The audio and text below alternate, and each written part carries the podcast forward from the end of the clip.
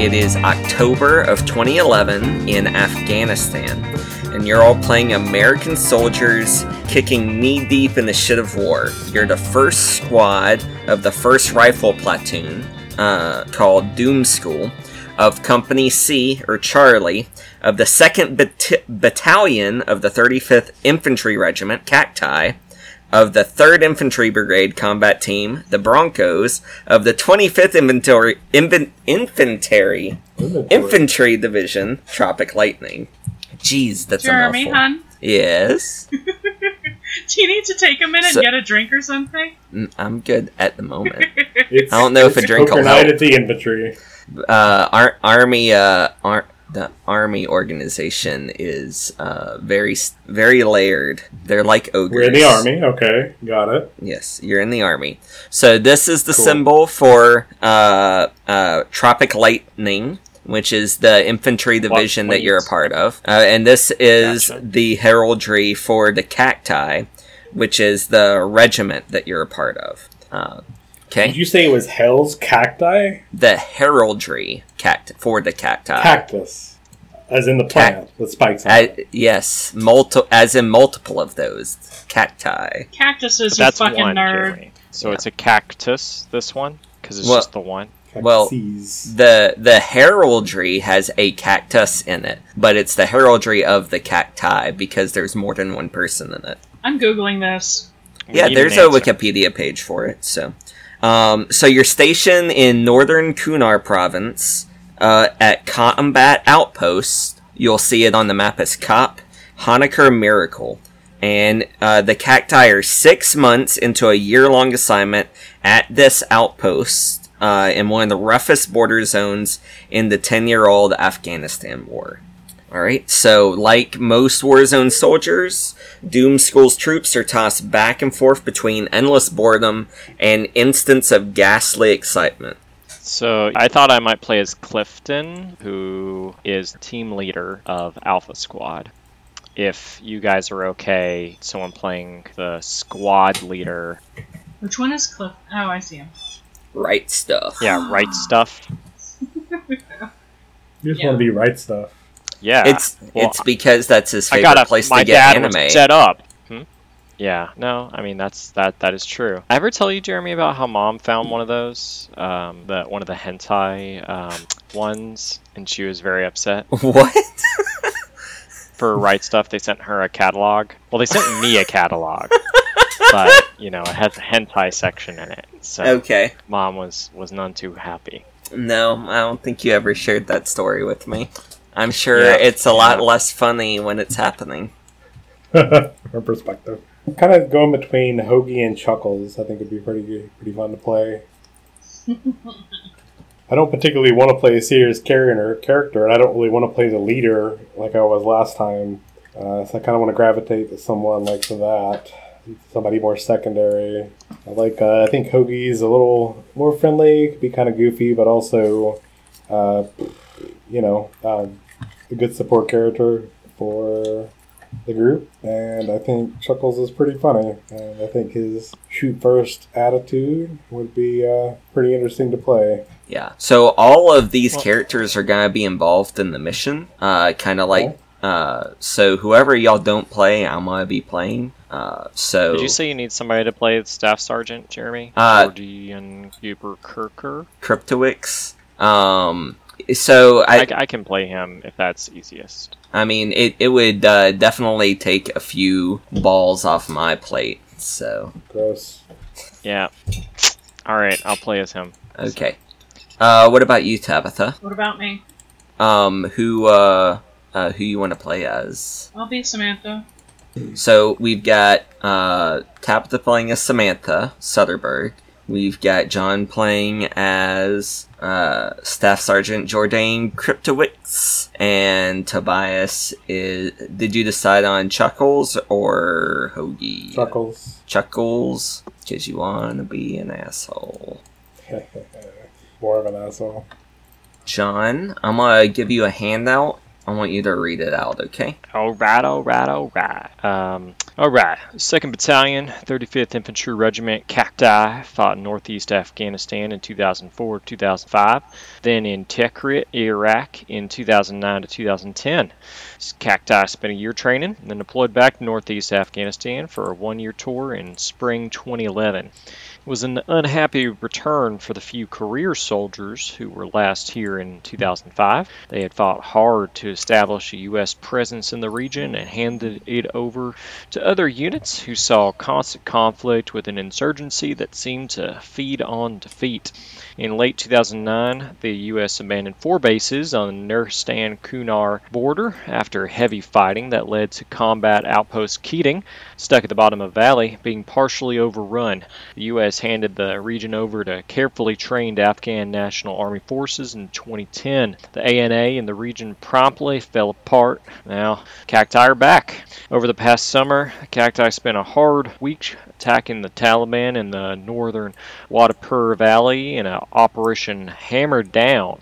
Uh, they still send daily patrols into the southern Watapur Valley, making uh, regular contact with insurgents. Uh, most patrols follow a similar pattern hike or drive to a checkpoint, come under fire, engage the enemy, fix his location, then call in the Apache gunships or mortar fire from COP Honaker Miracle or artillery fire from nearby forward operating base FOB Blessing terrain permitting, or uh, otherwise to destroy the enemy. So that's a little background for what y'all have been up to. Tobias, I put a handout in your journal as well, uh, Watapur Valley, if you want to read that out to people.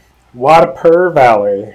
Another player should read this aloud or paraphrase it for the players. what? You told me to read it? Charlie Company is stationed at Combat Outpost Honaker Miracle, a sprawling compound at the mouth of Watapur Valley, right next to the village of Shamir Kaut. Watapur Valley is about 18 kilometers long, with a well farmed valley floor 5 to 10 kilometers wide. Forested ridgelines and summits rise far overhead, broken by countless narrow gorges and valleys. Halfway up the valley, the slopes begin to close in as you approach the villages of Qatar Kala, Koru, and Shahid. In 2008, American soldiers built a medical clinic at Qatar Kala to be run by Afghan doctors, only to have the Taliban destroy it as soon as they could. All the villages stand on the east slopes, the west slopes being far steeper and more rugged. Villages in the southern half of the valley are not actively hostile, but they wish the Americans would stay away and not draw trouble. Years of conflict have created a transient population as families migrate seasonally, farming in the valley floor in the spring and fall, and herding in the hills during summer's fierce fighting. Nevertheless, village elders invite U.S. soldiers to tribal council meetings in their adobe houses and compounds. Children follow U.S. soldiers around, happily asking for treats. Mm-hmm. North at Qatar Kala, cooperation falls off sharply. The larger villages on the northern heights hold most of the valley's population of 10,000 to 20,000. Kala, Zangar, Qatar Sarah Calais, Gambir, and Zardiwuz.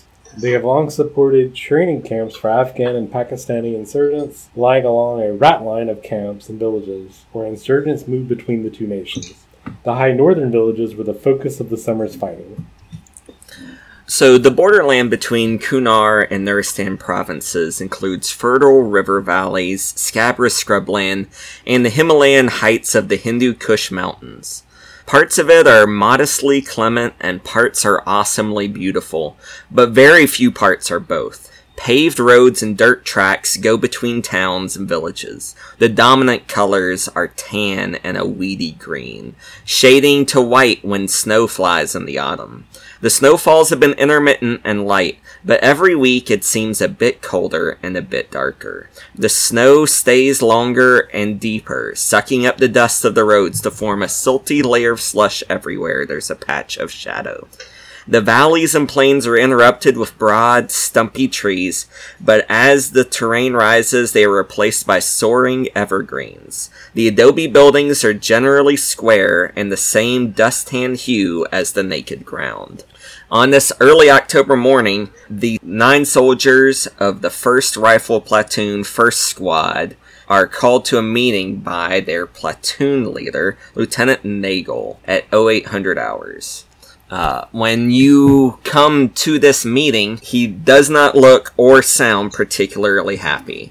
Uh, next to him stands a civilian in brand new blue jeans and broken in Doc Martin boots. Tanned and fine featured, and looks like she's ha- finding it hard to breathe in her flak jacket. This is Tabitha's character, uh, Samantha Sutterberg. Alright, soldiers, this is Samantha Sutterberg from the State Department. Uh, you're taking the two fire teams of Squad 1 and the platoon medic to escort her and the translator to Gath Valley. Soderberg and Cryptowicz will negotiate with the local tribe, the Gaffs. State Department is providing gifts for to hand them. Uh, you're to make sure the soldiers come home with a concrete agreement for cooperation against the Taliban, including setting up an outpost in Gath Valley. I assume you've heard of the Gaffs? It's only four kilometers from the base. Oh yeah, I, I know the gas.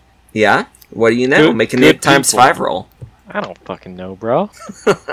I don't know what I know. Sir, what is a roll? Yeah, what you talking about? That's not how I roll, if that's what you mean. Alright. Uh, I failed that with a 66. Well, that's a doubles too, so I, I So- really don't know anything. Yeah, so the uh, the gaffs the gaffs are news to you. Okay? Nude? News. They're not wearing any clothes? They're all naked. no. Crypt Cryptowix, this is the first time you've heard of As far the as I know. Yeah, as far as I know, they're a nudist cult. So, y- yes, sir. I uh, yep, the Gath Valley. I see that on the map there. That yes, sir. Mm, Alright. Um Tell you what. what about uh what about you, uh Chuckles? Do you wanna see what you can figure out? Did um the boss just call me Chuckles? I'm not the boss. Do you hear my heavy southern accent when I ask you that? No, you don't. Alright, so I'm gonna use my melee weapon skill. No, it's gotta be an are N times five roll. No, what? Jeremy, you you're railroading. He wants to use weapon skills.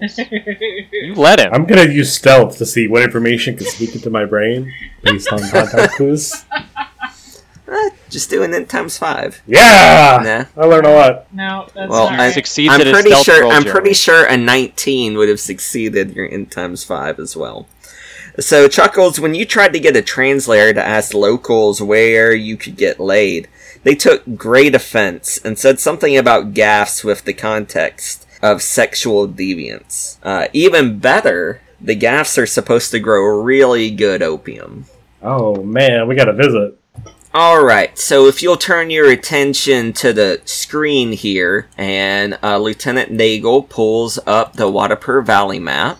As you can see, uh, the Gath Valley rises steeply from the Watapur Valley floor. It is river carved and riddled with caves. The mountainsides rise up sharply on either side, providing excellent cover against artillery and gunships. Uh, You said it was riddled what? Did you say gunships? I did hear gunships. I did say the word gunships. The uh, All I heard was it was riddled with AIDS, and what the fuck? Caves. Which is this? caves. Cave. You know, like the things Caves. that bats live in. Uh, Is Batman up there? Maybe. we, that's that's why you gotta go find out. There was a shallow waterfall Sexy between Batman. the valley and the plains beyond when the Gaffs first arrived, but they dammed the water to create a lake. Entering the valley means going over the dam, and he pulls up some uh, reconnaissance photos of the dam that is uh, uh, creating the lake in the Gath Valley, and it looks very, very fragile. So any would-be invaders' options are to come through this tight stone choke point, rappel down over sheer cliffs, or apply air power. Uh, but unpredictable mountain winds make air power unreliable. Could the valley be taken? Sure, if you positioned artillery perfectly and shelled it savagely to drive the inhabitants into those deep caves, then sent troops into those caves to dig them out. So far, no one's wanted to bother. Uh, for some reason. all right. A- And and we don't want to bother either, right, sir? Well, We're- we're he- We're on a you're- peaceable mission here, right? E- exactly. So, uh, Samantha, if you'll take over this presentation, she has a presentation to give and can answer other questions about the mission. Apparently, this is true. And Tabitha, I am putting a handout in your journal.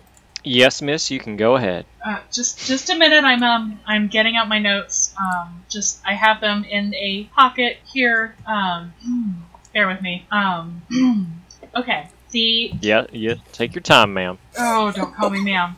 Um, Well, you are older than me, so I mean, Oh, that's how I was taught. Uh, alright, I okay. don't mean no please, offense please by stop it. talking. Okay. The gaps seem to be their own distinct ethnic group. There is a long history of conflict between the Gaffs, other local tribes, and the Pakistanis, and the Russians when they were here, but no one has ever succeeded in taking Gaff Valley. The State Department wants to gather up the marginalized elements of Afghan society. If we can show that the coalition is open even to the gaps, that may make it easier for other independent tribes to get along. Finally, if the U.S. can base forces in Gath Valley, it can be a strong point that will allow better control over Watapur Valley. Gath Valley is clearly a defensible position. The Gaffs have held it for centuries against all comers. Your battles with the Taliban over the summer have left them disorganized. This is our chance to make good on that fight.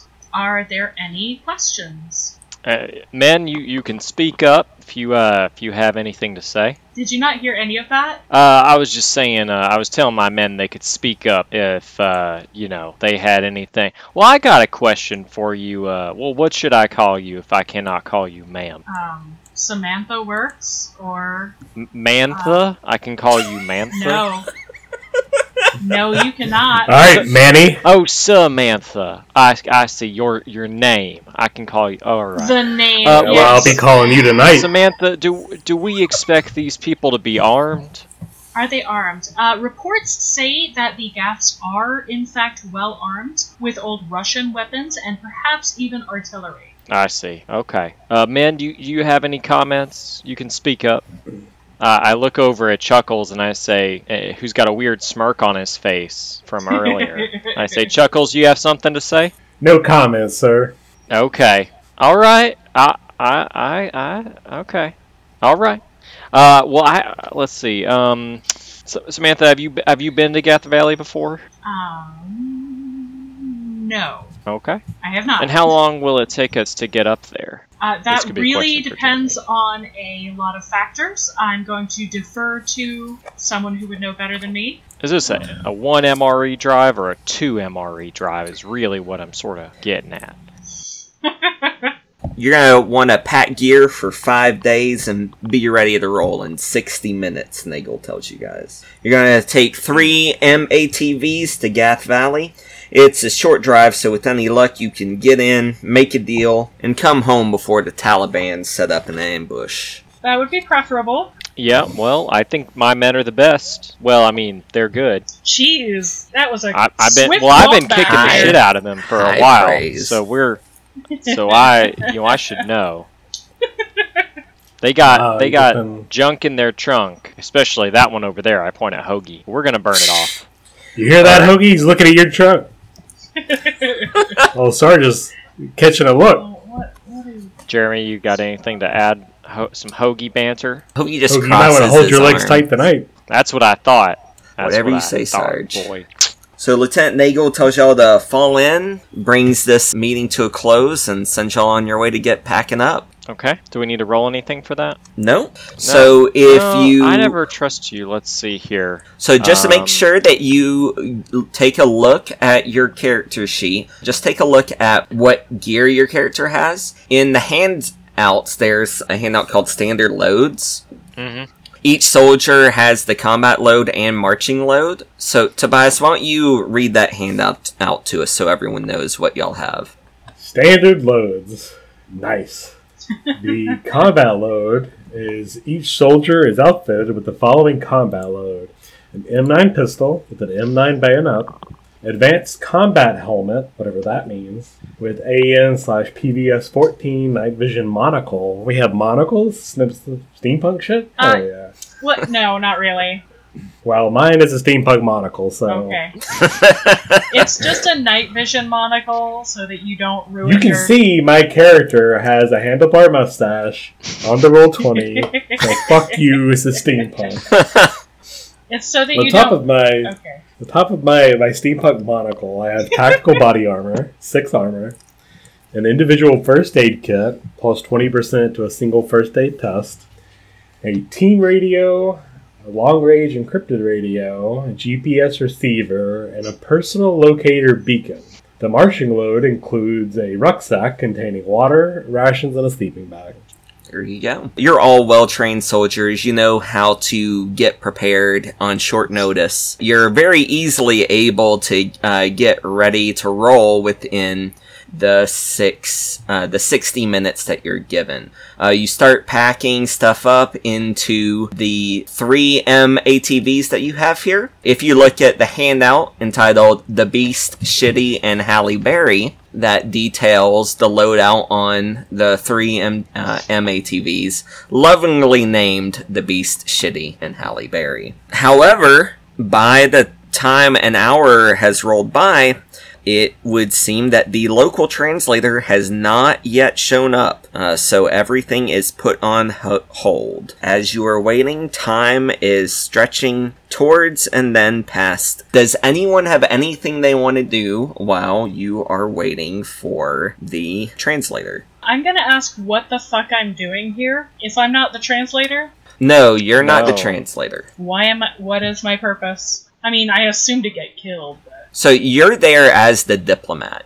okay. It's your job to try to come to terms with the Gath, forge some sort of alliance, preferably in such a manner that they will allow the Americans to operate within the Gath Valley. Okay. That way they can help defend it. The Gaths, as you know from that handout I gave you, aren't on the best of terms with their neighbors, so they are probably going to be amenable to some sort of alliance to help establish their own dominance. Gotcha. So you better have good like politics skills or whatever. I mean, I got lockpicks for some reason. A bunch of them. Carrying all of that, uh, Tobias, does Chuckles want to do anything while you're waiting for the translator to show up? Yeah, I'm gonna hit on Samantha. ew, All right, let's uh, let's see that. ew. I'm not gonna. I'm not gonna role play hitting on your wife, Jeremy. I'm not married to Samantha. Like I'll make her. Jeremy, you're gonna have to pack that cake Uh, back in. I'm sorry. I, I, I see Chuckles. rock, rock hard. I see Chuckles sidling up to Samantha, and I say, "Hey, I think Harry ba- ba- Halle Berry needs some work, don't you think?" Yes, she does. Ew. yeah. Well, I know you can handle her. So why don't you go handle that elsewhere? and wash your hands. think your commanding sir. officer just told you to jerk off somewhere, man. In the exhaust pipe. As you're walking away, I'd say, "Just, just be glad I'm not having you fix the crows on shitty. All right, so You're uh, on Crypt- thin ice, buddy. Can he still hear me? I can hear. you. I'm gonna roll uh, heavy weapons to see how much I come. wow. Not great, actually. No, you It takes did. me. you get Oh, distracted. wait, I got No, crit that's failed. not a crit. That's a fumble. Yeah, fumble. That's what I meant. Yeah, You know, I just can't get it fail. up. Uh, let's hurt just say that sand. Let's just say that sand gets in there. Ew. Let's just say the exhaust. It was the car. They had to move the car, so the exhaust was- pipe is still really hot. Okay, we're end scene. End Okay. scene. I'm All right, playing um, the, the gross ominous dude. So Yep. Uh, so Cryptowix, is there anything that uh, you want to do while you're waiting? Oh, Well, I go by Christ. cryptid now, just because that's easier. Um, I don't. I, no, I mean it's pretty. It's all seems all pretty clear. The only thing I could think of that I might want to do would be to try and figure out where the Taliban might try and ambush us on the way up there or back. Uh, so you know from your operations here that the Taliban doesn't tend to ambush people on their way from the base. They tend to sen- set ambushes up on the return trip. Like whenever you sally out of the base, if you go one way, more than likely there's only one road that's gonna be leading back to the base. So Right. that's when you should be the most concerned for an ambush. Right. Uh, and that's why it's very important to, whenever you are going to be leaving on a mission, to keep it real quiet up until you leave. You go there, you get it done, and you come back as quickly as you can to help ma- uh, minimize everything. This whole thing where you're just packed up, ready to go, and waiting is probably really working at your nerves. All right, so I'm I'm nervous. I guess I'm not Yeah. gonna do anything. Though. I mean, I my orders were to wait until for this person to show up. Maybe I'd, uh, you know, after I, we'd waited a minute, I'd, I'd find try and go find him. The Find who? translator. Oh, the Translator. translator's not at the base. Y'all are waiting Yeah. for him to arrive. Yeah, Yasser Marwat, right? Yes. Yeah. Well, I mean, I'm gonna try and figure out what the deal is. I'm gonna text him. Yasir, see where he is. You put a couple of poop poop emojis in there for me too. You say I'm real pooped at him. Uh, you I'm get not a return that. text that just it just says on the way and has like 15 thumbs ups before and after the on the way. Okay. All right. He's he's headed this way. So Yeah. Well, what what does that mean? We know time's relative to these people. these people. All right. Taking notes. I, I that ain't meant to be no racist comment. I'm just saying, you know, if you tell somebody I'm be right over when they're in Texas, that's different than when they're in you're in I don't know some big city like New York. hmm Like right over in Texas means like four hours. You know, within four hours. Uh-huh. And people here, you know, when they say, you know, they're on they're right there. I mean, it's all because because the roads are different and whatnot. Right over could mean an hour. If we're gonna be waiting for an hour, I I I got you know that's different than we're waiting five minutes. In uh, That's all I'm Afghanistan, that means when the camel warms up. What was that? What was that, Chuckles? In Afghanistan, it, take, it depends on how long it takes to get the camel warmed up. Well, I, I, you know, I don't think there are camels very often in Afghanistan. Um, we are in the mountains, not in the desert. It kind of So- bleeds together. I mean, they look like camels anyway, so you can't really tell. Wow. Yeah, yeah, you are in character, right? You know, just confirming. yes, There's a reason I invited Tobias on this particular mission. Wow. So one of my one of my motivations is half funny, ha ha, half funny, what an asshole. So, my other one of my others is cruelty and sexual adventurism. So yes, I'm playing the edge lord jerk. Yeah, and I'm trying to Who's keep going to be these killing people. quote young punks in line when I am 34. but I suppose everybody else is much younger than me. So I mean, for some reason, uh, demographics in military groups tend to skew pretty young until they hit desk jobs. Just because the turnover is pretty high for some reason. mm-hmm, Yep. Okay. Uh, so what about you, Samantha? Is there anything that you want to do? Did I already ask you? Um, don't I, think I said did that yet. I was texting Yasir, but I'm going to open up my messenger bag and pull out an improbably large anthropology book and start reading. All right. I pull up an episode of Game of Thrones, this new show that everybody's talking about on my phone. This Ned Yeah, you Stark. got Wi-Fi out here? I mean, this Boromir dude. He's he's the he's it. You know, that's the reason I watch this show. Boromir? Yeah, you know Ned Stark. You know he's he's, but he ain't betraying nobody in this one. It's it's real weird. That's a weird thing for him not to betray anybody. I mean, Hold he up, you got Wi-Fi out here? No, no, man. I downloaded this. My wife, she loaded this all up with stuff. You know. Oh, she- your iPhone. well, yeah. You You got, got a any, problem uh, with that? You got any pictures on there? Gross. I You am. got any? Boy, you are you are on such. I mean, we're all water friends here. We're You're all not even friends on here. ice anymore. Yeah, We're all well, friends here. we're not. I am not your We're all buds. I am in charge of Hey, getting your I- life. I'll share. together. I got. I'll share. I got to pull my phone out. Start scrolling through. You want to? You can share. I'll send you some. I will send you to the brig. I'm not even joking. I will strap you to the roof of Halle Berry, and that's where you're gonna have to Oh, live. Sorry, I'm just playing around. Yeah, well, better go on a mission. I under don't I know what's gonna happen understand out there. The, the desire to play around, but I am your superior officer. I hold your life in my hands, and I value that life currently. He can't For jerk that off to your wife anyway because he burned his dick on a car tailpipe. I didn't. I almost That did. scene is over, Jeremy. That's it's gone. I was about to say something very profound too, but whatever. So We'll at about. I mean, if it's all burned up, I need someone to like rub some lotion on it, some aloe, and that aloe vera. Yup. Hoagie, get over here. At about 1300 hours, five hours late, uh, Yasir Marwat drives up in an old pickup truck.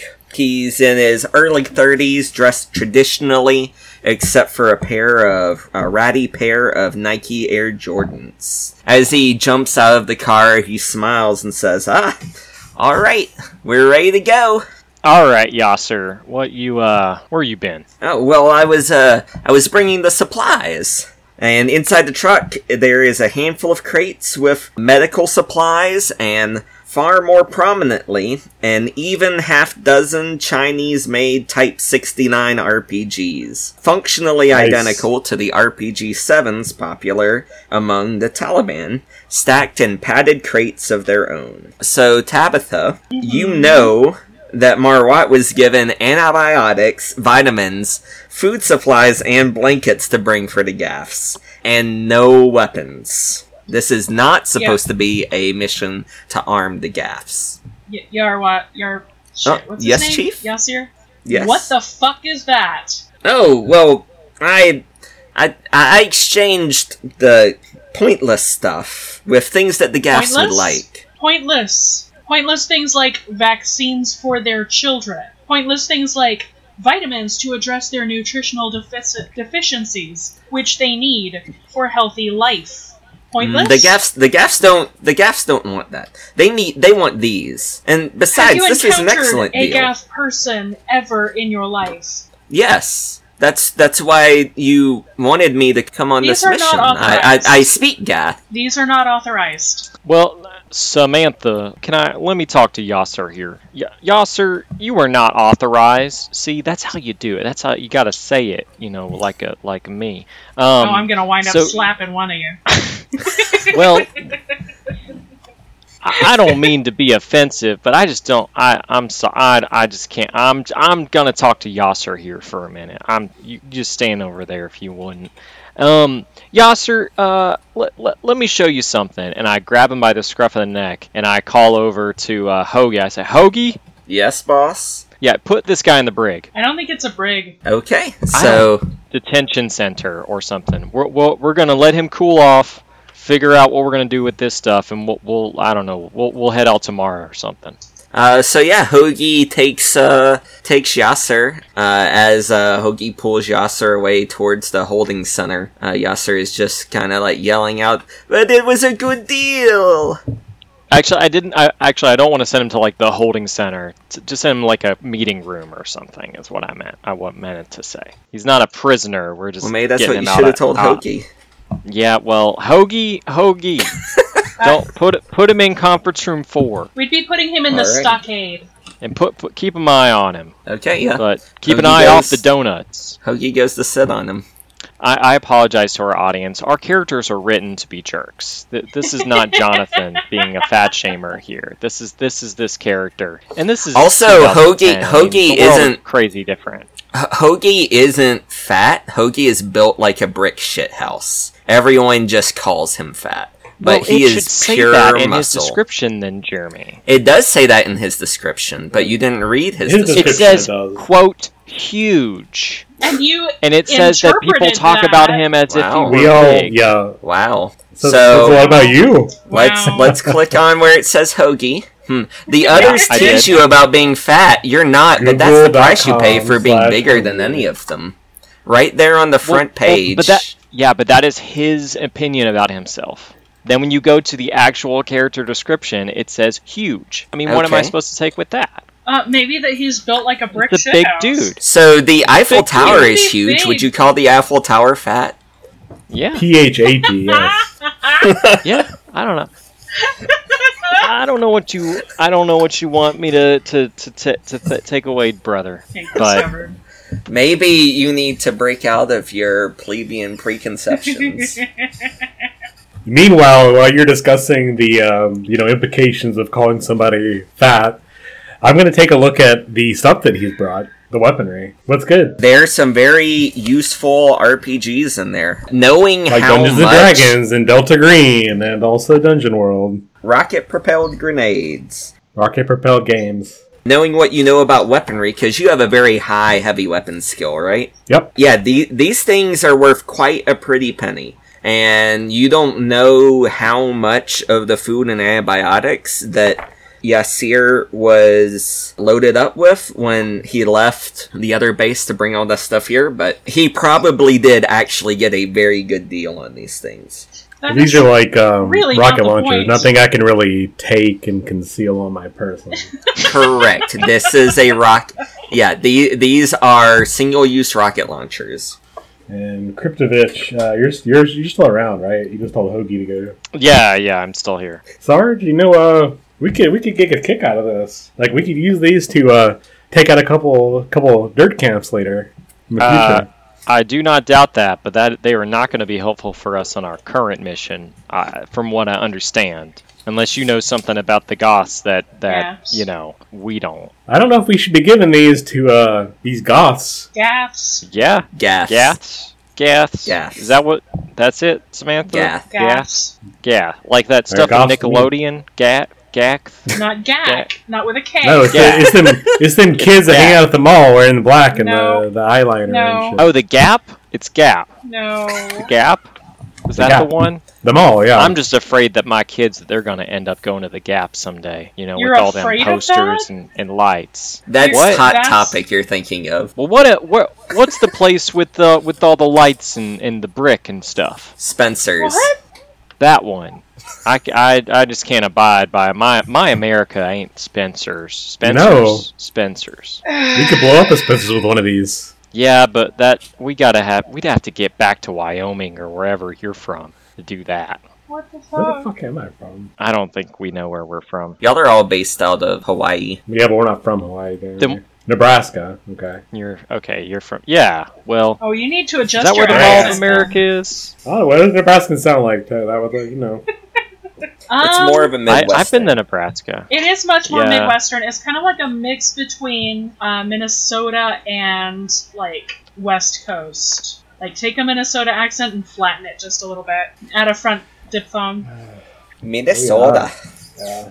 Minnesota. Oh Christ! Never mind. Well, I'm gonna I'm gonna keep with my Texas SK kind of accent for now. Yeah. So we'll just hope hope beyond hope. All right, so I'm gonna I'm gonna turn to Samantha. So you worked with this this person before, right? yes, apparently. Would you have? Ex- is this common for him to just sort of make up decisions that do not pertain to him? So, what you know, S- Soderbergh, about Yasir Marwa is that, like, you've worked with him before. He's very bright, he's very enthusiastic, and he's very ambitious. Uh, you don't feel like there is any sort of ill will that he was trying to undermine anything here. You feel like he generally thinks that the gaffs would appreciate these things more than the stuff that he got. Okay. I, I feel like he was genuinely trying to help, but may have been not actually helpful in this particular instance. Well, okay. So this guy is the only one that we know of that has hands-on experience with the gas. Right. Am I right in understanding that, Yes. Samantha? Yes. And he says they want weapons, and I am not going to give them weapons. Well, no. And now I don't have anything but weapons to give them. That is the that is the situation as I see it. So that I you you- do still have some supplies to take with you. Uh, he did bring some regular medical supplies, and he has some other stuff. He was just bringing some extra things as well to take up there. Don't you have a fully stocked medical tent, though? Yeah. So put I- in a requisor- requisition Hey. order now and take what you've All right. got with you. Yeah. Oh, I get it. I get that. Chuckles. Chuckles, come over here. Yes, sir. Now you were wanting to requisition some things earlier, right? Why don't you requisition me some healthcare kits from the medical tent over there while I get some paperwork going? Yes, sir. All right. All right. So then I I try and get whatever I can, I guess. Why don't you make a And, and, bureaucracy? and unload these RPGs. I don't Yeah. know. Put them put them in the in the uh bat. What do they call it? Battery? Uh, what is it? The, Armory. um, armory. armory. That's not the word I'm thinking of. But um, The locker? yeah. No. Your bunk. No. My ass. Are you talking about the you weapons wanted me to roll stockpile? something, Jeremy. You want me to roll something? Yeah, roll a bu- bureaucracy check to see if. Actually, you sent Chuckles. Chuckles should be the one No, but I'm filing the paperwork, right? I guess so. But I failed this roll horribly, so So you will be able to do this, but it's probably going to be about 5 p.m. before you're able to get the paperwork through. yeah, I've I've resigned to not leaving Yeah. until tomorrow. Okay. So So, all right. So it is 5 p.m. You're able to load the MATVs up, but you decide not to set out till tomorrow. Yeah. Okay. All right. Uh, does anyone have anything that they want to do in this evening, afternoon, night period uh, while you're just sitting on your hands waiting? I want to finish my episode of Game of Thrones. Okay. Arsenal. Do I need to roll for that? Uh, no. Technology, maybe. Nope. Maybe the episode breaks on me. Nope. No, no. All right. What about you, Sutterberg? You're gonna have to I- shack up here, but there's a uh, there's a bunk that you can stay in. All right. Uh, I'm going to continue brushing up on everything I can learn about this area and about the Gaff in particular, um, and probably eat something and just kind of try to relax, I guess. Okay, I, um, actually, well- I wouldn't. I would want to have a conversation with um, and probably Samantha would want to be there too with uh, what's his name? Um, Marwat? the- Mar, yeah, Marwat. Yasir Marwat. About the Goths, Gaths, Gaffs. Okay. the Spencer's um, Gifts people. Visigoths. So Okay. if you want, we could have that conversation today or tomorrow, I guess. Yeah. I mean, we might as well go ahead and do it. Yeah, yeah. Yeah. Go ahead. So yeah, you come into conference room four. Hoagie and Marwat are both there. They're playing uh, Texas Hold'em. Uh, all right, Eddie's uh, Eddie's soldiers. Uh, we we just uh, well, and Yasir, you soldier and Yasir, Yasir here. Uh, all right, Yasir. Here here's the deal. Uh, we're we're planning on leaving at uh, 0800 tomorrow, um, and of course you're you're gonna be coming along with us. No. No hard feelings about earlier. We are gonna try and, you know, get our regular humanitarian supplies back on the on the truck here. I mean, but we would love to know a little bit more about these gas and why, uh, you know. And thank you. You know, it was a great deal. I'm sure you ran a hard bargain with these guys. We just, as as the U.S. government representatives, we we were not in the position to want to arm people that we don't know very well. What, you mean like we don't do that all of the time?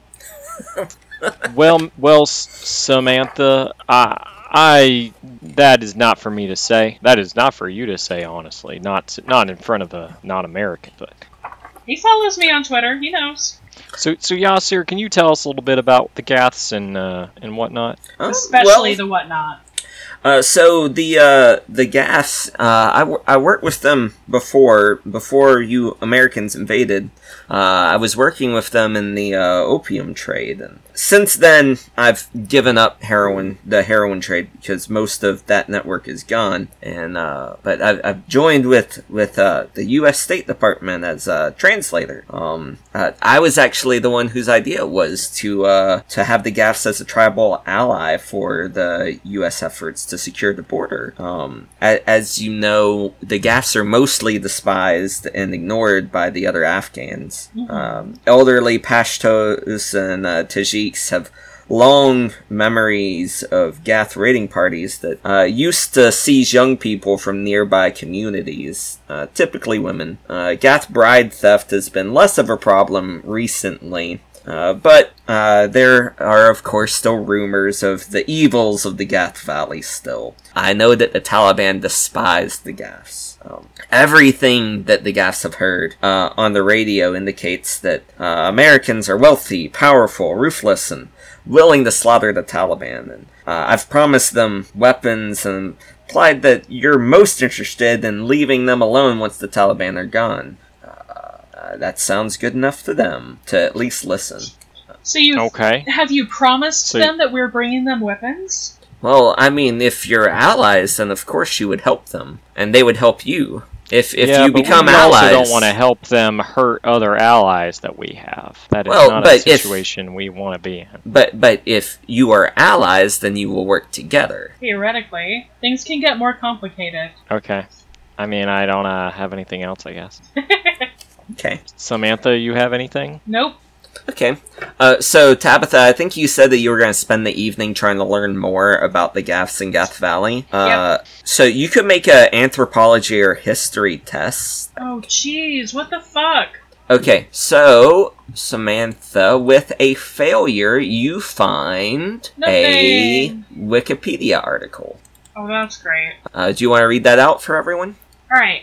Gath Valley is a mountain valley in Afghanistan in the Watapur district of Kunar province. Its remote location has prevented industrial and commercial development for centuries. A long suspected haven of opium growth, interdiction has been difficult to the insular behavior of its inhabitants, the Gaths. Though part of Afghanistan, it has resisted participation in even common defense or census activities. While genetic testing has been unavailable to confirm this story, the Gaths themselves claim that they come from a land far to the east. Eth- ethnographically, the Gaths appear to have much in common with their Pashto and Tajik neighbors, but share more characteristi- characteristics with the Shan and Bamar people of Burma, Myanmar, and Thailand, supporting their claims of an ancient diaspora. However, mentions of infidels of, abo- of abominable habits called the Gathi occur as early as 720 AD. While technically a part of Nuristan, the Gath Valley has lacked formal government representation, regulation, or oversight since at least the fall of the Najibullah government in 1992.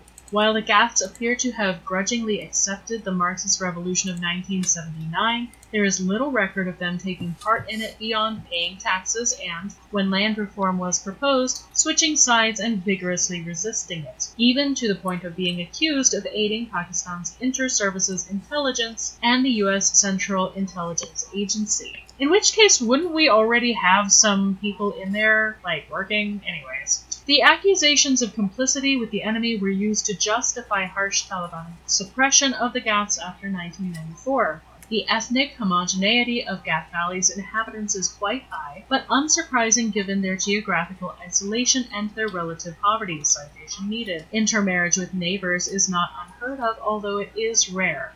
Although it is a rare Gath who leaves his people, and those who do are generally afforded very low social status among the local Pashtos and Tajiks. Accusations of marital abductions seem too common to discount out of hand, but there are few official complaints in the sketchy regional records. The Gath dialect gives every indication of being a language isolate, sharing no common antecedents among the Persian or Iranian tongues of the region. While extremely reticent to share the religious ceremonies and principles with outsiders, the central religious figures of the Gath seem to be called, I'm gonna call this Teuthan, in exchange for leading lives of ascetic ascetic self-denial, the Teuthan provide defense against illness enemies. Several sources indicate that Gath society is matriarchal. Honored ancestors are in some instances believed to return from death as Teuthan, given guidance, giving guidance to their descendants along with stern instruction about right action and religious ritual. Gath Valley is extremely remote and inaccessible, perhaps explaining their ability to resist Taliban assault.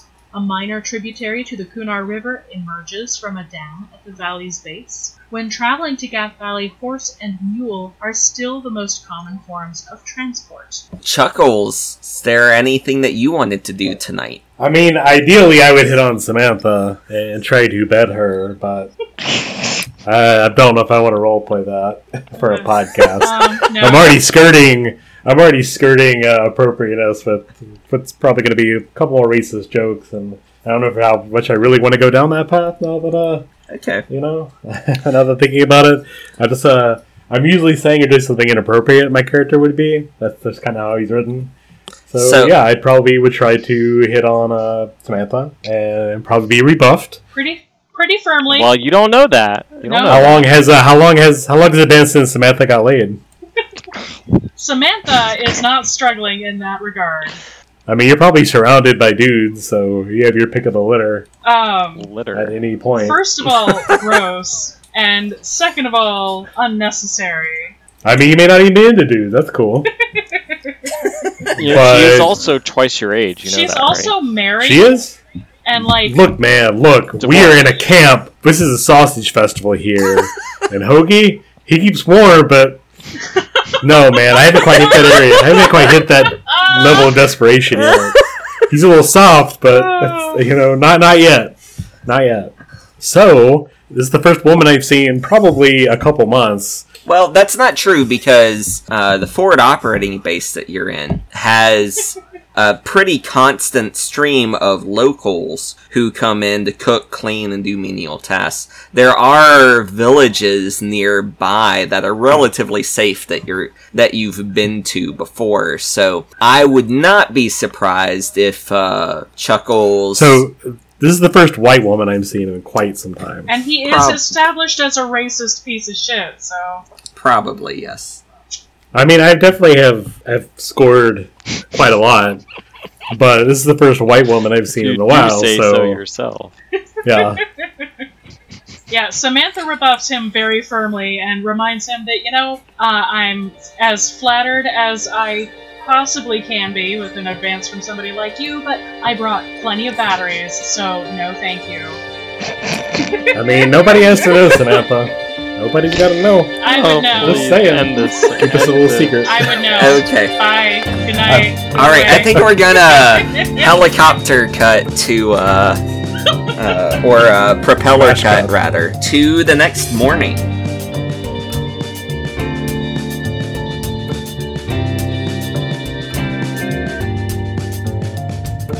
Hey everyone, thanks for joining us here at KCell. Appreciate you tuning in and listening to us again. It's good to be back after a long hiatus. Uh, we just had to take some time off to kind of de stress after Delta Green, play some board games and stuff like that. You know, just gotta take care of yourself while we're in this difficult time that we're all going through right now. But we are starting up a new game and wanting to get through all this backlog of old episodes that we've been putting off editing. So, getting that out there now. If you're enjoying what you're hearing, don't hesitate to check out some of our other stuff. John's got his website, jonathankush.com. He's got some of his essays and movie reviews up there. Tabitha's got her store, Quiet Nuva Studios, on Etsy. And I've got my novella, The Calling, up on Amazon. You can find links to all of that in the episode description. Also, want to give a special shout out to Arc Dream for making Delta Green. It's one of my favorite games. I have a really good time running it and playing it. Uh, and then also want to give out a shout out to Ketsa for our intro song, Mission Ready. Don't forget that you can reach us at members of KCell at gmail.com or at members of KCell on Twitter. Uh, always love to hear from people. If you have any questions or comments, be happy to read them out in this section. Well, I'm going to let you get back to the episode. We'll be seeing you.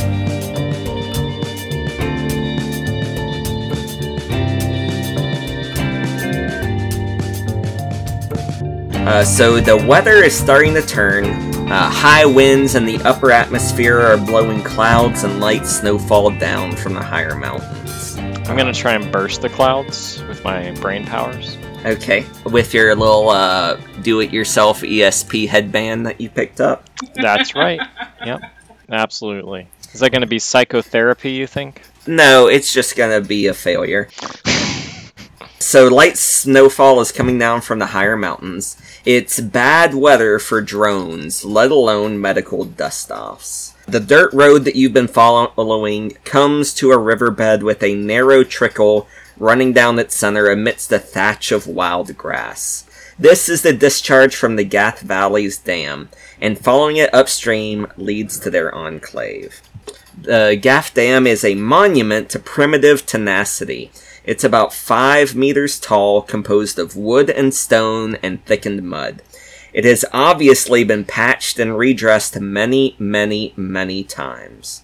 A ramp leads up the left side to a trail that leads past the lake and into the valley. A large, crude blockhouse of cement and junk metal overlooks it with Just three three guards uh, lounging around outside.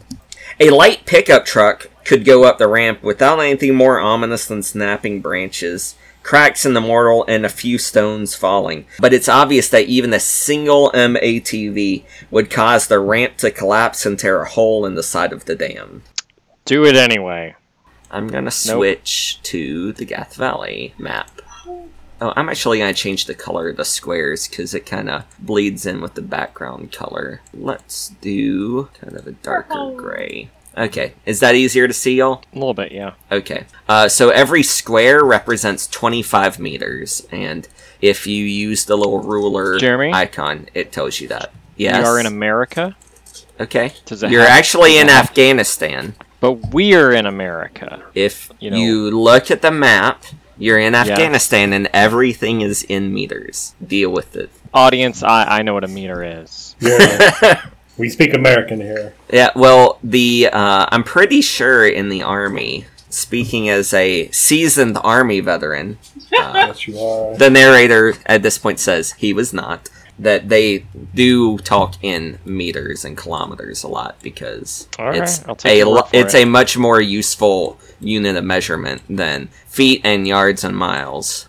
You can do uh, math with the- it a lot faster. The military uses metric measurements extensively, uh, mostly to ensure interoperability with allied forces, particularly NATO standardization agreements.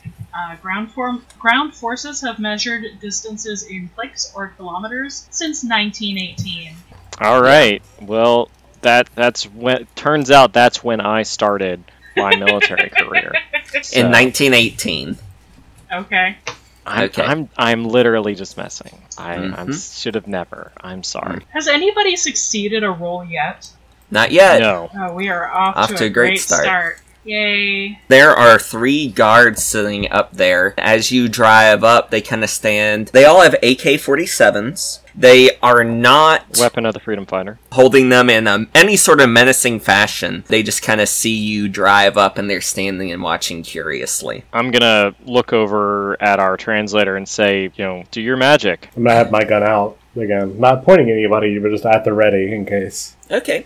Uh, so the three guards uh, slowly come down the ramp, and Marwat uh, meets them and starts chattering with them, and then brings them to uh, Soderberg and Cryptowix and says, "Yes, uh, I- I've let them know that we are here to."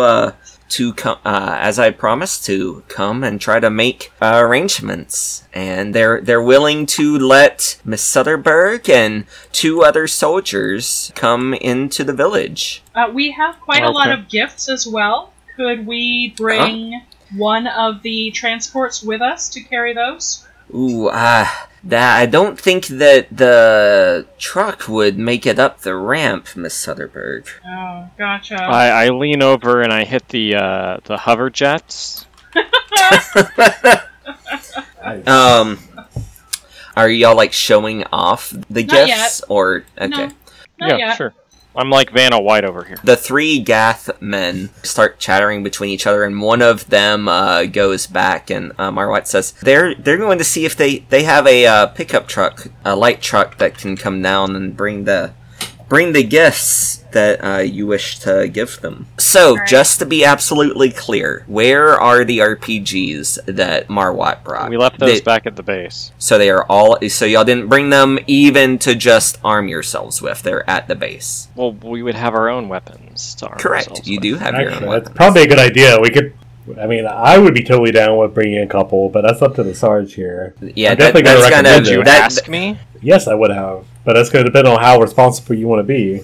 I mean, I I guess I'd be okay. I, mm, Just in case, you never know what's going to happen out there. uh, If we get ambushed, Sure. I'm gonna sure say we've got one per vehicle, maybe an RPG.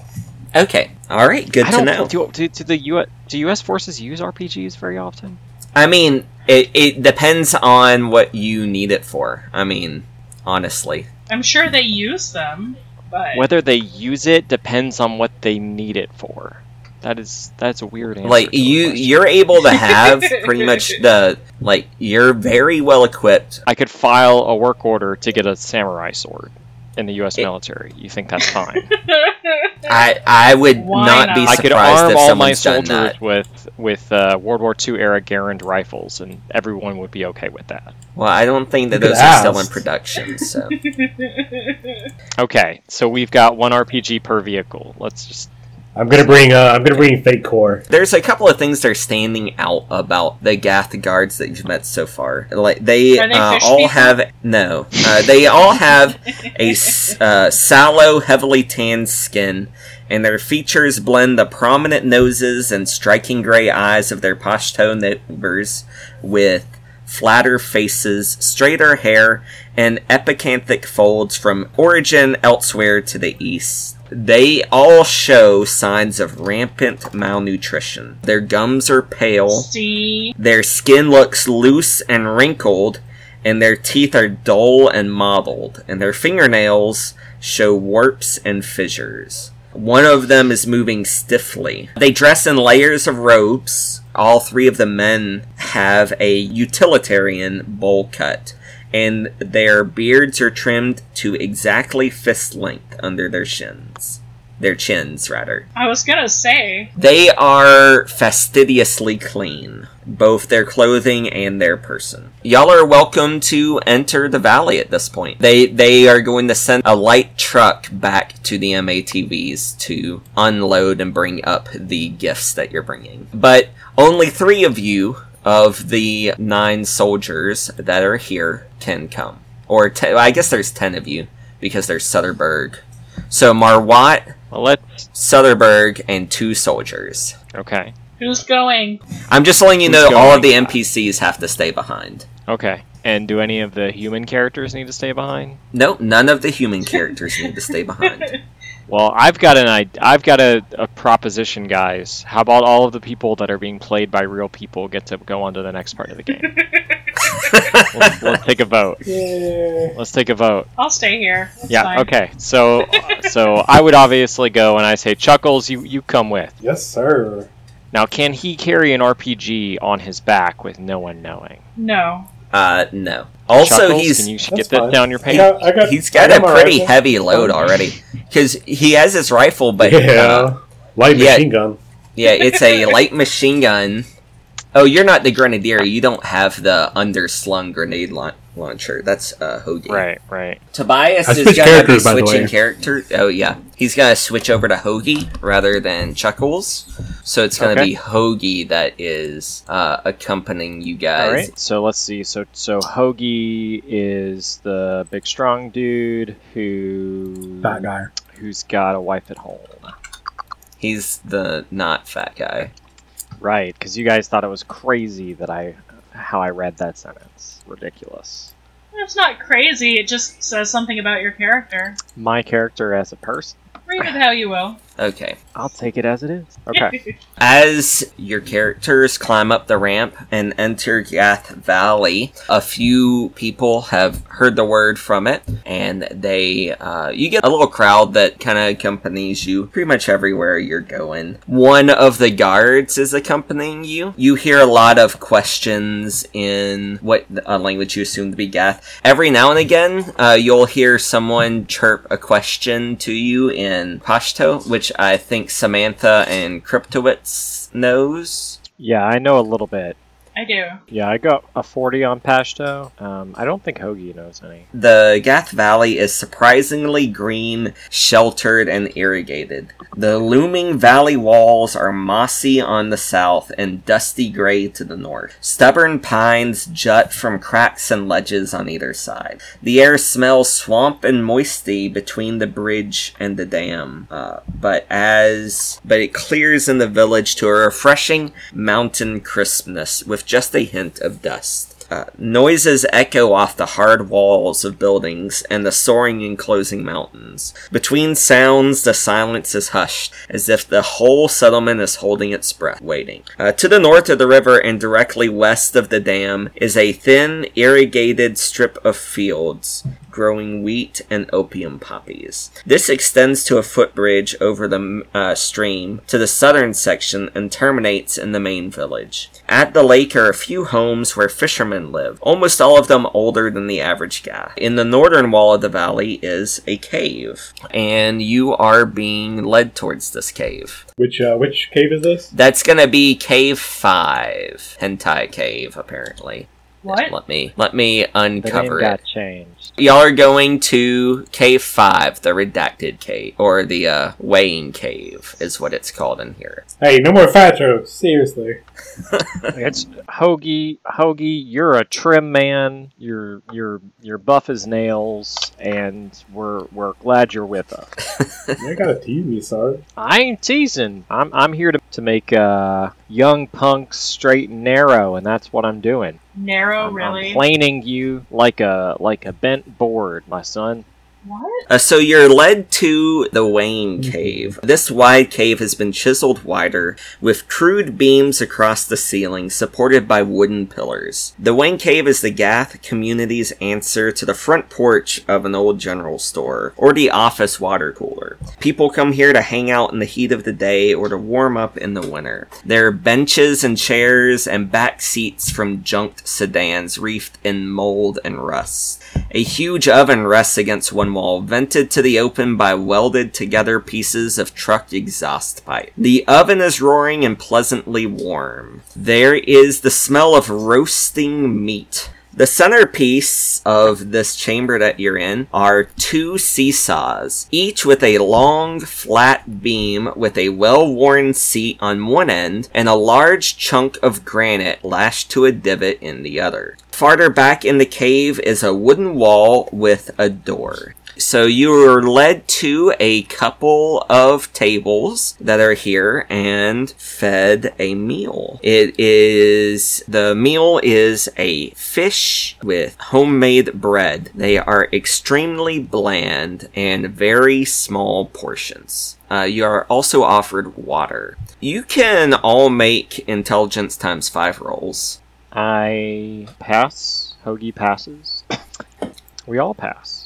Nice. Okay. So this is quite different from the region's usual hospitality. They're not even making the pretense of being happy hosts. Good manners in Afghanistan require giving guests your best. The guests clearly have a different standard. The smell of roasting meat that you smell, by the way, is boar. Hail and well met. So what you guys want to do? Now I assume we're we're there's a leader or something here. Is that right? Is Yasser Yasser's here with us, right? Yeah, He's Yasser, leader. yeah, Yasser's uh, accompanying you guys. And he's I mean we're just we're just, we're he is and Samantha's bodyguards pretty much, right? Yeah. So Pretty I mean, I, I sort yeah. of feel like I'm not in charge here. It's like so I turn to Samantha and be like, "All right, it's your show's on the road." Oh, My boy. our uh, diplomat. Uh, I'm going to introduce myself and greet them politely. You're peppered with questions about America, the outside world, and Hoagie, uh, you see a lot of people looking at you. Like, it, it's really. Why don't you make a human intelligence roll? Yeah. I mean we're here to make a good impression, right? Yeah. Yeah. So I'm gonna I'm kinda trying to be nice as, as I can and try not to you know, I feel like a lot of soldiers kind of inherently distrust Afghanis, Right. Middle Eastern people as a whole. But I'm definitely trying to be, you know, very very nice, I guess. Uh Okay. trying to be very charismatic. So I miserably fail my HUMINT roll. Oh no! Okay. So yeah, um, like you notice a lot of people like looking at you in particular, but it's kind of hard to like re. You're not like it. Kind of feels like maybe they're doing it because of your, you know, your big gun. They're kind of like looking at your rocket launcher and things like that, but or not your rocket launcher, your Yeah. I'm gonna try to grenade launcher. Yeah, I'm gonna do what I can to sort of use my bulk to sort of keep it out of sight. Maybe I like keep it behind me. You know, definitely don't seem like I've got it at the ready, ready to use it on these people. Yeah. Yeah, you want that to be a surprise. All right. Marwat says the the leader of the Gaths. Uh, her name is the Ormot, and they they are saying that Mabel. that that the Ormot will decide when to see us. Uh, probably later today, sometime. Until then, they tell us that we can uh, uh, that we are free to explore the valley. What was the name, Jeremy? The Ormot. The Ormot. Okay. Uh, all right. Uh, I'm going to uh, reassure them that we did in bra- indeed bring some gifts, and we are honored to be here, and we're looking forward to talking with the Ormot. Try to be, you know, friendly. hmm Okay. What do y'all want to do while you're waiting for the Ormot to decide to uh, see you guys? So, so they did give us permission to go anywhere we wanted. Yeah. So I turned to um to Hoagie and say, Hoagie, you want to take a walk with me down the valley? Yes, I think that's probably a good idea. All right, I don't I don't pay you to make have your own ideas. So uh, come on. so so we take a stroll. I mean, I don't have this. Ma- me, the character, do not have this map, right, Jeremy? No, you don't have this map, but I mean, it's a visual representation of the things that you see. Right. I mean, I just see that there's a place labeled prisoners. I Yeah. imagine I'm gonna wander that away. So, uh, so yeah, I figured maybe we'll we'll we'll take a right outside the cave, stroll down this path for a while, down toward uh, you know, the garage, stable, pris- and thing labeled prisoners.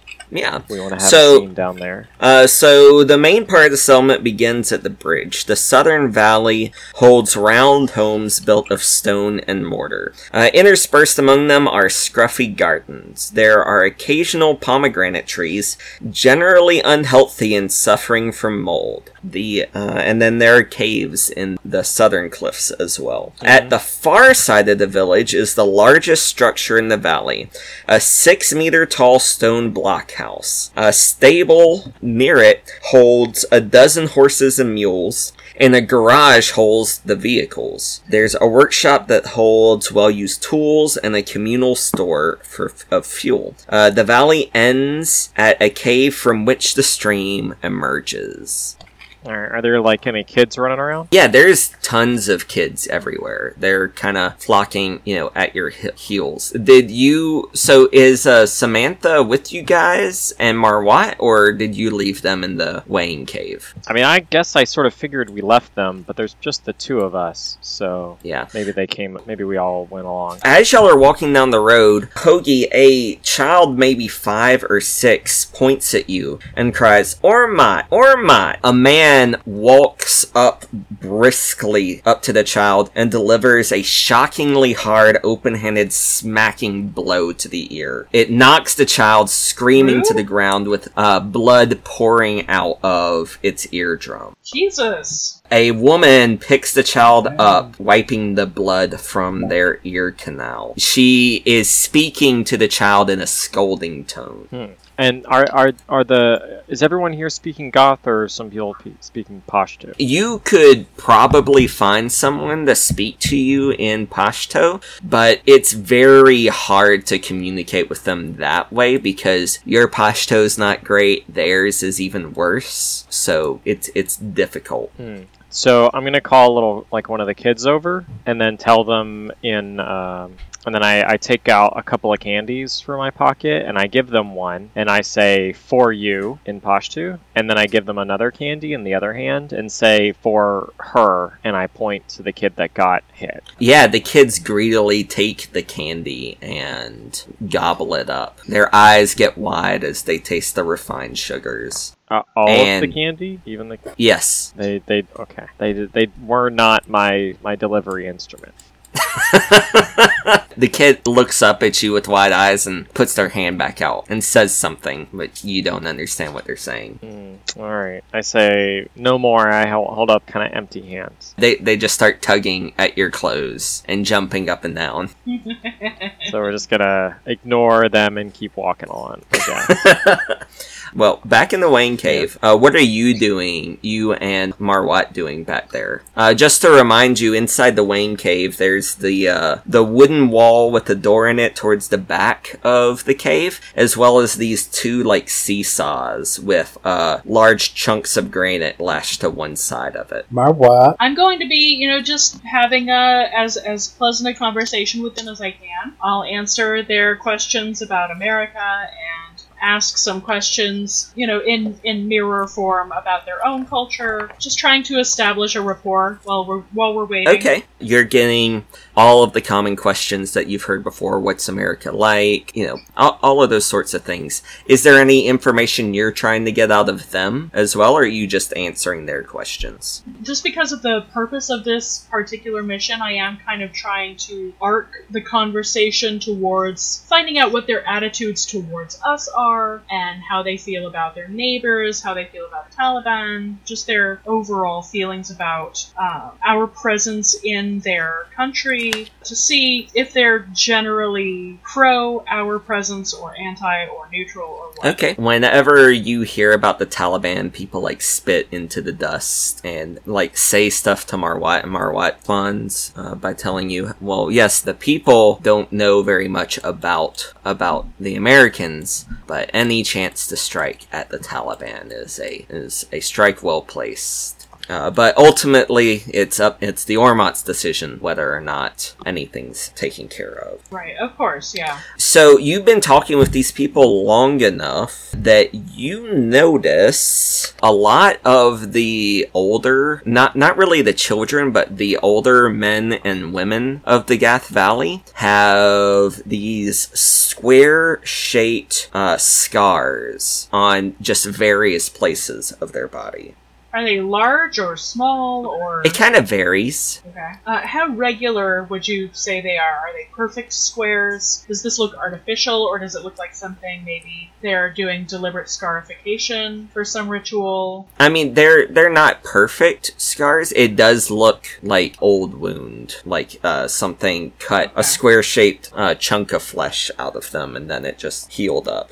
Another thing that uh, you all notice about the Gaths is that the women go unveiled with their hair long and unbound, or in simple ponytails and braids. Uh, the women are also very clean, both their clothing and their person. Hoagie and Cryptowix, as you're wandering around, you begin to notice these scars on people as well, and you've noticed that uh, the shorter a Gath is, the uh, more likely he or she is to look healthier, uh, less showing less signs of uh, nutrition. Um, uh, and that, and you also notice the square scars about two inches on a side, uh, peeking out of their sleeves or on their calves. Y'all were making your way towards the building labeled prisoners, is that right? Yeah, just well, I mean, toward the end of the valley, which also happens to be where that is. Okay, so there are like armed guards around the Ormot's house, which is that larger building. It's a uh, two story edifice decorated, unlike any other place in the uh, village, and armed. The exterior walls have generations of human skulls cemented to them in neat rows. The skulls at the bottom are almost completely collapsed to dust. Towards the top, a few can be seen with modern crowns and fillings in the teeth. The skulls bespeak a variety of ages and sizes. About 1 in 10 has a hole or gash indicating violent demise, while others are intact. The flat roof supports an old Soviet Dishka heavy machine gun, as well as an artfully arranged pieces of wreckage from an Mi-24 Hind chopper. Uh, there's the barrel of a 1880s British Armstrong gun pointing skyward like an obelisk, its metal body dented and discolored in a curved line. Uh, near the machine gun, you see a weather-tight wooden box of ammunition. There's a battered pickup truck and an ancient dirt bike sitting outside the Ormot's house. The pickup truck is currently loaded up with the gifts that y'all have brought. Okay. I turned to uh, Hoagie and say, "Well, I th- I think I've seen enough down here, don't you think?" It's a freaky looking building. Yes, sir. I don't really know how much we want to go digging around here. This really isn't our neighborhood. I Yeah. Just, you know, go ahead and No, maintain a good presence. Just on a little little afternoon stroll with my uh, with your superior officer, right? Yeah.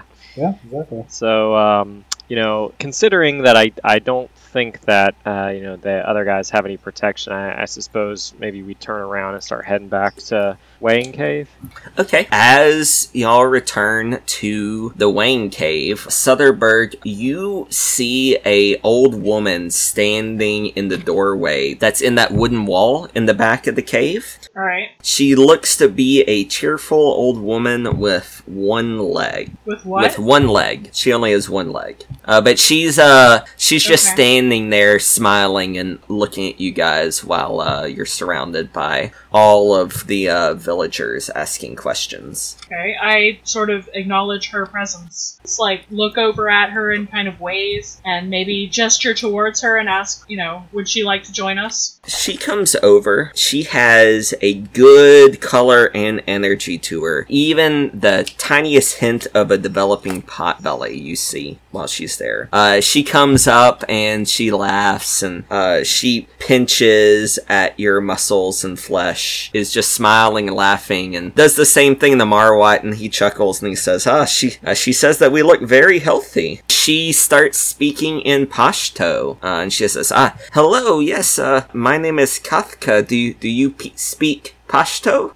Is anybody else getting like weird cannibal vibes from this woman? Cause oh no. Anyways, I'm I'm going to say yes. I speak Pashto, and uh, as does my acquaintance here, and I think Hoagie and Sergeant Jones, the staff sergeant, whatever his name is, uh, they speak a little bit, just a sm- uh, small amount. Kryptovich.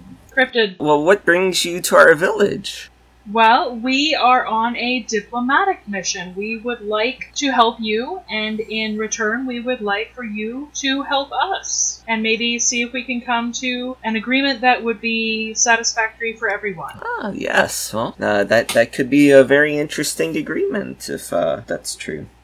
We brought gifts. Gifts. Mm, Well, of uh, you you'll have to give those to the Ormot. She's the one that you'll want to give the gifts to. course. Right. Yes. Uh, we're we're very much looking forward to that. Pogi and Cryptowix, you uh, you come back to the Weighing Cave and pass by those two seesaws and see uh, Soderberg talking with this older Gath lady with one leg and a pleasant color to her skin, much much healthier than the surrounding villagers. Well, I mean, it's still it's still Samantha's sort of game here, right? So um, we're just support. I mean, I'm just sitting here waiting for the Orwat to show the fuck up and talking to these Yep. people who pinch me and check out how much flesh I have on my body. Like, I don't know I what turn to else Sa- I'm. s- I don't know what Yeah. else I'm supposed to do here. So it's, I turn to Samantha or, or the other guy and be like, "Hey, is there any way we can sort of, you know, get this get this moving along? I mean, we just looked down, and saw the Orwat, you know, his house down there. Pretty pretty heavily guarded. So I mean, we're no, I mean, he's there. The person's here. Can't we, you know, have a conversation now? While this conversation's happening, uh, that boar has apparently finished cooking. The smell of it pleasantly fills the the Weighing cave as several villagers take it out of the roasting oven and start carrying it out of the cave. All I turn to the, the translator and be like, "Is this some sort of ritual here?" This Uh, significant. Marwa just Sounds like dinner. Marwa just kind of shrugs. Jeremy, this is exhausting. Can we please move forward with anything? like, what the fuck? Yeah, I mean, can you give us a hint, Jeremy? What what would be So- a good thing for us to do? I mean, you can do whatever you would want. Oh my god. I want to shoot the first person that's closest to me. No, All I don't we're do killing all of them. Uh, yeah. And I was the racist one? Come on. I'm not racist, I'm just tired and like I've talked to the people, you guys went out and walked around. We're waiting Yep. to talk to Orwat. Are we gonna do this thing, Jeremy, where you're like, okay, five minutes have passed, what are you doing? Because I don't want to do that. We're waiting Okay. to talk to the person in charge so that Yeah. we can cut a deal. All we, right. have, we have nothing to do. So next? night begins to fall before you were. Oh wait, no, I know what I want to Okay, do. What do you want? No, wait, wait, wait, wait, wait, wait, wait. Go ahead. I'm fucking with you, Jeremy. Continue. Okay. Uh, so, Only now have I decided. so night begins to fall, and you you are called to speak with the Ormot at that time. Who? Uh, the Ormot. Uh, she is the woman who is in charge of the Gaths. As you are uh, being taken into the house, uh, you're stopped by a couple of the armed guards, and they say something in Gath. Marwat turns to you guys and says, uh, "You must leave your guns and grenades outside." Okay. Okay, guess do that. Okay. I, I order Hoagie to do that, Yep, I do that. I leave all my guns. Okay. and then they eat us. Wait, not Game even, mode. not, not, Sarge, we're not even gonna like keep a side sidearm on us. No, I mean uh, my experience with these people, they're generally uh, hispot hispotable, um, and Is uh, yeah, you know, do you do you mean are you hospitable. drunk? No, Soluble. Soluble. People aren't soluble ever. I mean, they can be made to be soluble. Yes, I'm sure they can be made soluble. No, these people are generally hospitable, and you know this is this is a common common thing. Hostile. No. Yeah, I mean, keep your knives on you. You know, don't don't don't take your Oh, knives okay. off. Well, the knives are okay. Keep the knives on. They there. didn't say knives, so They didn't. Right. all right. All so inside. you leave your grenades and guns outside. Inside, a high ceilinged chamber is held up by posts that are carved with surprised, amazed, or angry faces. The interior walls are covered with spirals, waves, and geometric designs picked out in spent shell casings, all polished to a high brassy gleam. A variety of calibers are on display, bespeaking decades of firearm discharges. The floor is swathed in carpets and giant cushions. After a few minutes of waiting in this chamber, you see four Gath villagers push the Orma out on a gleaming carriage. The Orma is in her mid 20s, about 170 centimeters tall and morbidly obese, pushing 135 kilograms. Cannot walk more than a few steps unassisted. Her round, cherubic face is unlined. She has pierced ears decorated with long, day glow plastic bangles. A gold chain from India stretches from left ear to pierced nostril, dangling a few 9 millimeter shell casings. Her voluminous How do we know clothes. the gold is from India? Uh, her voluminous clothes are elaborately woven in the sorts of abstract designs that make Afghan rugs famous. Uh, but by far one of the most compelling aspects of her appearance is the stain on her skin and hair. Most Gaths have a have dark tan complexions, but the tops of her cheeks, her forehead, ears, knuckles, and the tip of her chin are all marked with blackish rainbow swirls. A little over half of her long hair is white. The hair that is grown back to its original black is hard to see beneath an elaborate hairdo held in place with long beaded wooden pins. The Ormot is seated on a padded carriage made of spare auto and dirt bike parts, about one meter by two meters. It has a metal plate foundation and wheel on each corner. The spokes of the wheels are threaded with bells, rings, and beads, so that she moves in a discordant rattle. The sides of her carriage are decorated with flakes and strips of a dark rainbow stained stone, lacquered in place. Uh, the Ormot's pillows are cased with Afghan rugs of exceptional quality. Resting in the frame by her right hand is an immaculately maintained M4 carbine, unloaded. A tray by her left hand holds cakes, dried figs, goat cheese, bread, a large brass bowl full of pomegranate seeds, two prominently displayed packages of Japanese Pocky candy, an unopened package of Oreo cookies, and a small, elegant plate holding three dumplings. So, uh, when she enters, uh, she babbles at you in Gath for a bit, tr- uh, translated by Marwat. The Ormot is praising the power and size of the warriors of America. Uh, together, the Gaths and Americans will certainly destroy the Taliban. After speaking for a while, she reaches for the M4. Um, okay. Gonna be a little uh, cautious. Well, when it she is does that. it is unloaded, right? We don't know. So she's reaching for this gun, Yeah, but and and what's the last thing that um was translated for us? That together, you, the Gaths and Americans, will certainly destroy the Taliban. Okay, I mean I continue listening. Okay. So she takes the M4 and holds it out to Sutterberg. Uh, she says something. Uh, Marwat says, uh, she's saying that she is returning this weapon that was stolen from America by the Taliban, and that the Americans may now thank her for doing so. I thank them and accept it uh, as politely as I can. I'm, I'm doing the thanking. Marwat translates uh, to her, and she gives a big beaming smile. Her teeth are in great condition. She then starts talking in a questioning tone. Marwat turns to you and says, uh, she, she asks, uh, do you in America obey great gods in the sky? There are many religions in America. Marwat turns to her and she just kind of nods her head slowly. She asks another question and he says, If Americans come, will they want to take our food, our lands and food? Or will be, will we be left alone to do as we see fit? Uh, we are not here to take your lands or your crops from you. We are here simply to establish a relationship between our peoples. Uh, she's giving you a shrewd evaluating look while you're talking and listening to the answer. She then asks a question. Before Marwat translates it, I want all of you to make human human rolls. I don't know shit. Make, make sure you get that uh, check mark for failing. ah, no! We all Oh fail. man.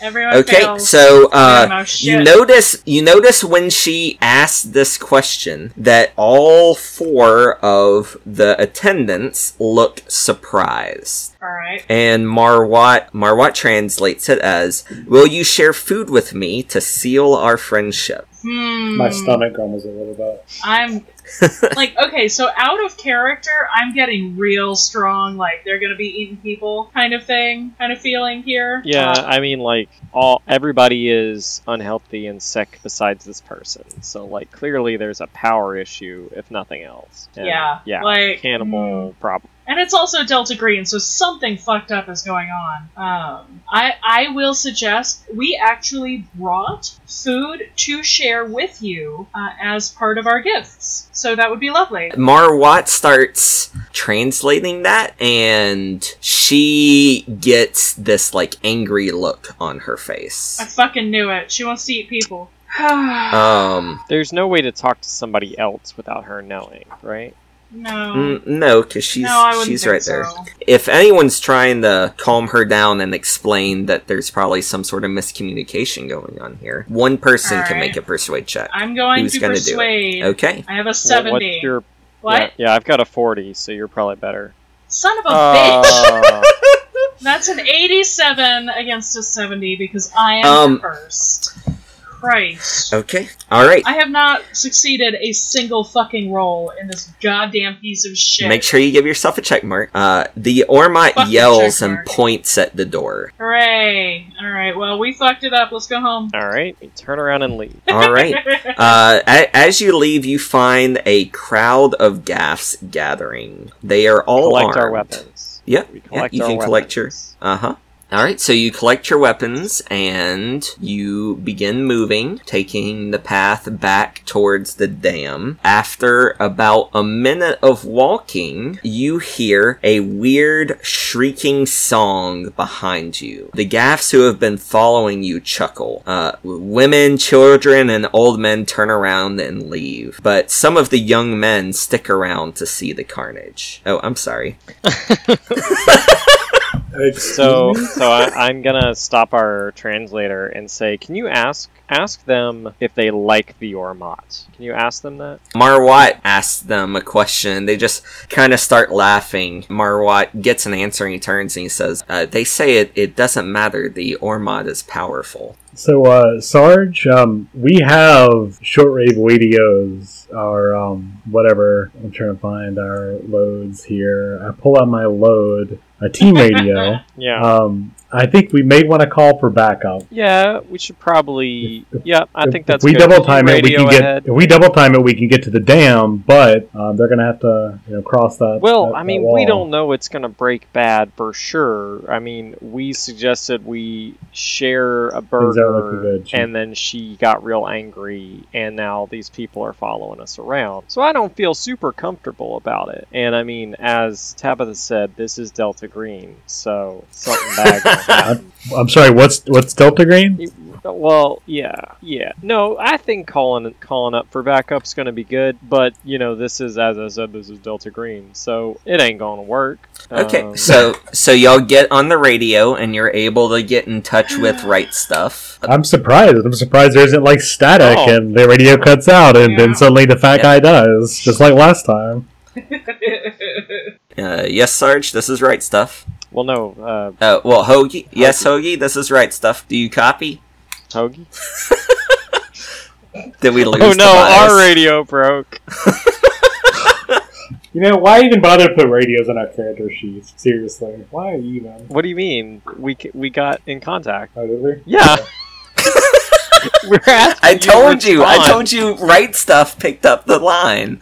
Well, you broke up because your internet sucks, so I thought you were doing a, a, a, a gag. Oh, okay. No. Right stuff asks. So right, right stuff has want. picked up the line. Hey, what's uh, this is right stuff? Do you copy? This is right stuff. Do you copy? He's talking to you, Hoagie. Oh, You're the one on the radio.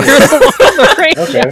Well, yeah, we got a bit of a situation brewing down here. You may want to you know, go ahead and make sure we're on standby. Uh, something may be something may break loose here any minute. Uh, I don't need a Russian guns blazing right this second, but Do do you need us to come get you? We can leave uh, Fire Team Bravo here. Uh, I I Well, I turn would to I turn to Hoagie and say, "Better safe than sorry." yeah, you guys might want to get ready. We're gonna we're gonna walk up uh, back to the dam. Uh, you may want to be ready to meet us here. Yeah, Okay. you guys could come over to our side of the dam. So yeah, they'll start coming that way. About that time, The vampires show up and everybody dies. why don't you all make Space per?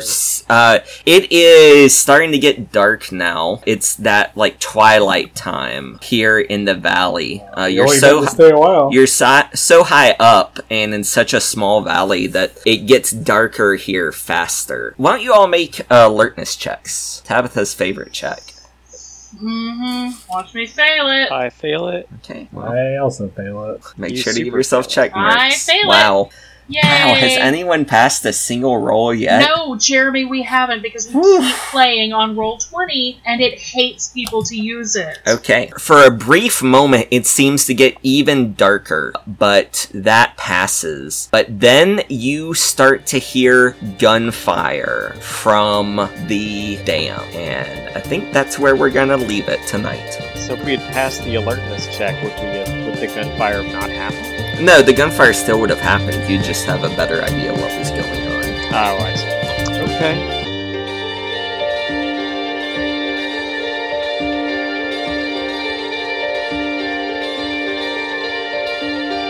It is funny though, uh, you know, the first day of class, I always introduce myself as Professor Cush, and there's a couple of kids they snicker. They're never my best students. You can always tell which ones it is. So, when I was teaching, and I, I very brief in the very brief window between when I changed my name and before I quit, um, I would introduce myself as uh, Ms. Cush, and all of the ones that snickered, I would point at them and I'm like, I know you now. I know which ones you are now.